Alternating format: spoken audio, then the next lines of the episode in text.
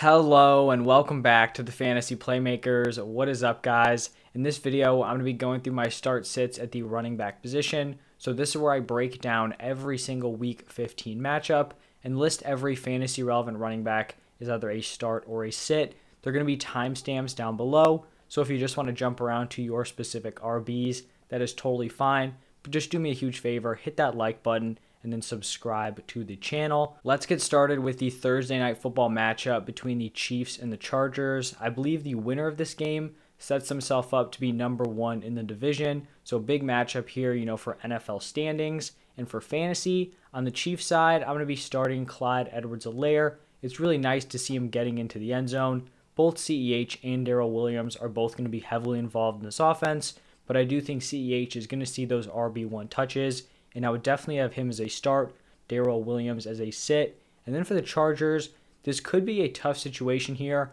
Austin Ekeler left Sunday's game with an ankle injury. After the game, Joe Staley came out and said that Austin Ekeler could have returned, but they just kind of held him back. But then we also heard that if the Chargers did practice on Monday, he would not have been a full participant or even participating at all. So it does look like his status is up in the air. Obviously, if he's starting, you throw him into your lineup even if he's not seeing, you know, his normal huge workload, he should still be very involved and in there on key plays. If he doesn't play, you're going to see some sort of committee between Justin Jackson and Joshua Kelly. Unless we get some indication that one of those guys is going to lead the backfield, I would rather just kind of stay away from that if Ekeler is out.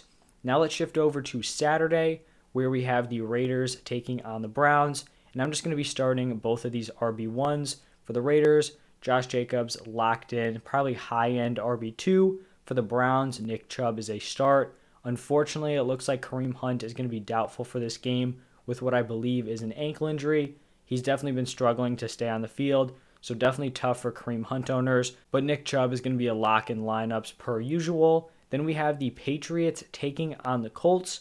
For the Patriots, I'm listing Damien Harris as a start. We don't know if he's going to be 100% healthy, but if he is good to go, if he plays in this game, I want him in my lineup. If he is out, I would move Rhamondre Stevenson from a sit to a start because then he would be taking the RB1 touches.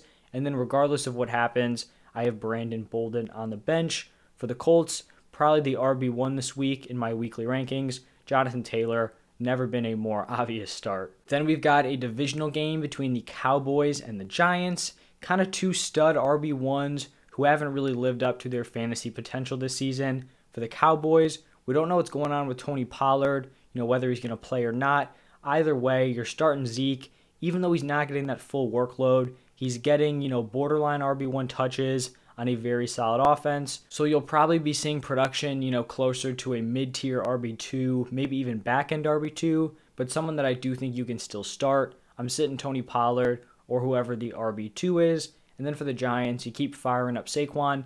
Definitely been disappointing. He had a solid outing on Sunday, so hopefully that can continue. In an ugly overall matchup between the Texans and the Jaguars, you continue to sit this entire Texans backfield, whether it's Rex Burkhead, Royce Freeman, or David Johnson.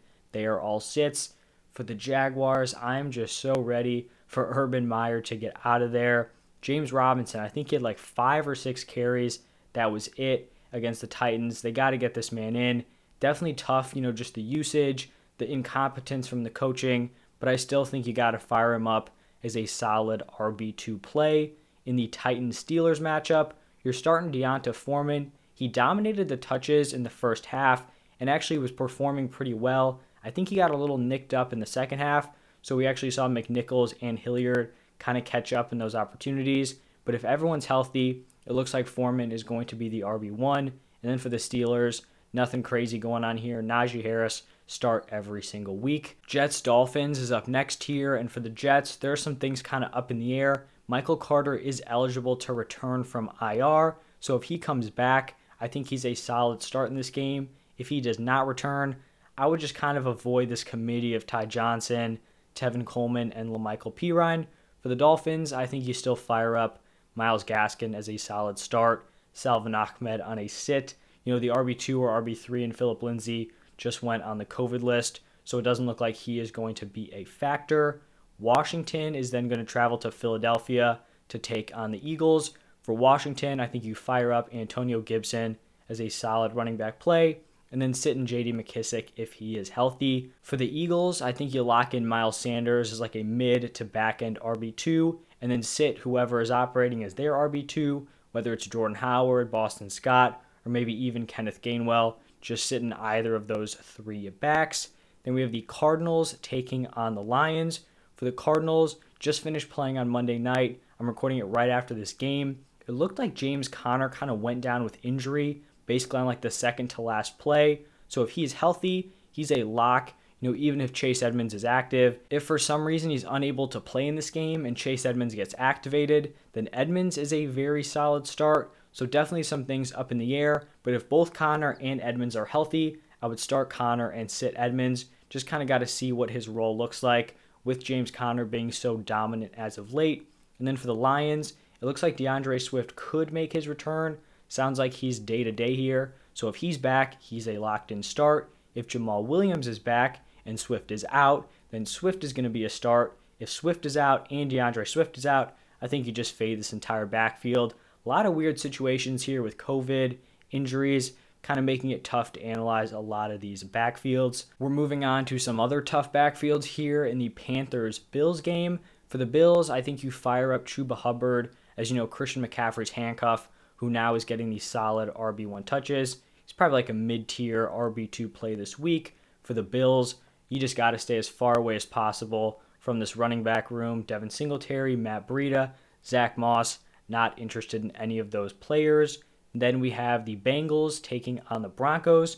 For the Bengals, continue to fire up Joe Mixon as a really strong RB1 play. Sit in Samaje Perine, even though he is seeing some work in the receiving game.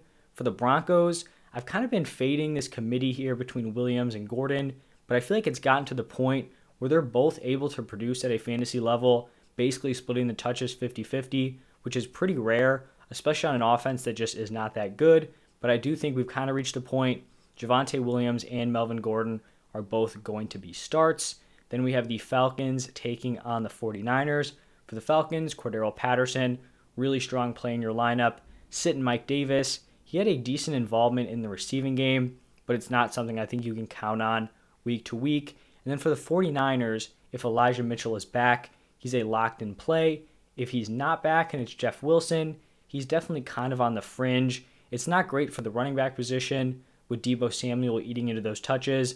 But this is another backfield we're kind of just going to have to evaluate as the week goes on. Then it's going to be a divisional game between the Seahawks and the Rams. Seahawks, another backfield that's kind of up in the air. It looks like they want to give Rashaad Penny that workhorse role, so he's going to be on the fringe. You know, this isn't an easy Rams defense to run against, and I think I'm going to make the decision that I want Rashaad Penny on the bench. You've got Alex Collins, this is going to be a committee. This is not a cake matchup like they had in week 14. So if you're desperate, he's not the worst play, but I would rather go in a few different directions. And then for the Rams, on the graphic, you can see I have Darrell Henderson and Sony Michel both listed as starts. We also don't know how this backfield is going to shake out. So basically, I want to start whoever's going to operate as the RB1. This may be one of those situations where you have to check back in later in the week Maybe Henderson's healthy, but it's starting to look like a committee. So a lot of different kind of variations that could unfold there. Then we have the Packers taking on the Ravens. For the Packers, man, AJ Dillon is cutting into Aaron Jones' workload. Jones is still getting the valuable touches with the receiving work and the goal line carries, but I think honestly both of them have kind of become fantasy relevant plays. They both have a solid, you know, established amount of touches in that offense. So they're both going to be starts. For the Ravens, you're sitting Devonta Freeman and starting Latavius Murray. Then we have Sunday night football, divisional game, rivalry matchup between the Saints and the Bucks. For the Saints, Alvin Kamara is back and he looked fantastic on Sunday. You're firing him up as a very strong RB1 play. Sitting Mark Ingram if he is back. For the Bucks, don't get cute here. Leonard Fournette continues to operate as a high end RB1. And then for the final game of the week, Monday Night Football, we have the Vikings taking on the Bears. You're just going to be starting both of these workhorses, Dalvin Cook and David Montgomery. Really, really strong plays in your lineups. And that is going to wrap it up for my week 15 running back start sits. If you guys enjoyed the video, hit that like button and subscribe to the channel. I'm going to be posting my wide receivers today and then the quarterbacks and tight ends tomorrow. So go check all of that out. Thank you guys for stopping by, and I'll see you next time.